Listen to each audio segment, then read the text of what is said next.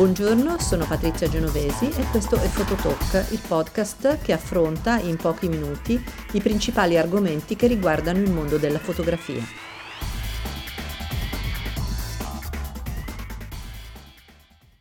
Questa serie di podcast dedicata al mercato della fotografia è stata realizzata e registrata durante il mio intervento a UIFO 2020. L'altro aspetto, che era quello con cui ho iniziato, che dobbiamo veramente calcolare, è che i giornali e i media, spesso, ma anche le industrie, si forniscono dalle agenzie di stock.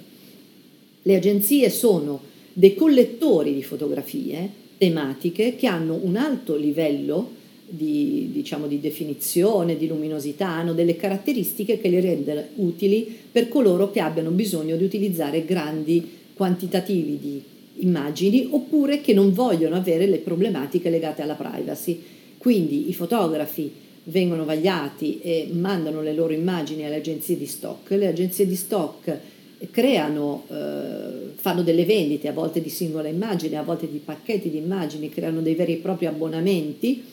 per rifornire appunto i media e il fotografo riceve delle percentuali. Con questo Molti fotografi sono riluttanti a mandare le loro immagini alle agenzie perché pensano che eh, le agenzie paghino troppo poco oppure perché pensano che siano delle fotografie di basso livello. Allora questo discorso non è vero. Spesso il problema grosso è che le agenzie vendono a poco delle fotografie che i fotografi vorrebbero chiamare fotografie d'autore, ma che in realtà sono fotografie che possono essere create in serie con enorme facilità e che non hanno un grande prezzo di scambio, quindi se il fotografo decidesse di venderle autonomamente sul mercato non ci riuscirebbe comunque.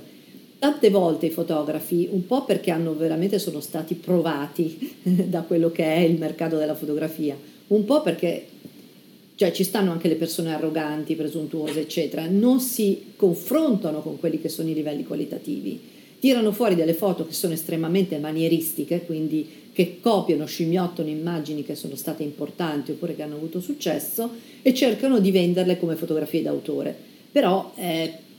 adesso io credo che questa cosa un po' sia alimentata anche da coloro che fanno le letture portfolio che a volte ci capiscono relativamente. Comunque sta di fatto che per un fotografo è importante confrontarsi col livello qualitativo dell'agenzia di stock. Ci sono molti buoni fotografi e bravi fotografi che vendono anche in stock si lavora sul quantitativo e non si lavora evidentemente sulla fotografia d'autore, ma comunque sia rappresentano uno sbocco non da poco per i fotografi professionisti, cioè per quelli che hanno un buon livello qualitativo medio. Poi ci sono anche delle agenzie farlock che prendono qualsiasi cosa, che non vedono niente, non vendono niente, però quello è ancora un altro discorso.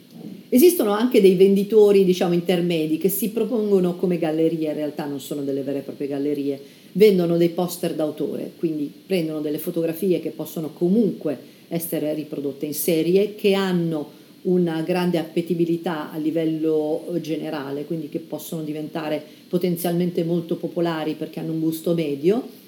escono appunto con una grande definizione, con una grande dimensione, con una qualità di luminosità, di contrasto e di colore che piace e riescono a posizionarsi abbastanza bene sul mercato, quindi vengono venduti come poster, vengono venduti come foto d'autore, non come poster, però sono sostanzialmente dei poster, a delle cifre considerevoli e eh, le gallerie, tra virgolette, che poi sono, insomma, non sono esattamente appunto gallerie, ma sono qualcosa di intermedio, eh, che si occupano di questo settore hanno, eh, devo dire, notevolmente successo, quindi stanno crescendo in peso proprio rispetto al mercato.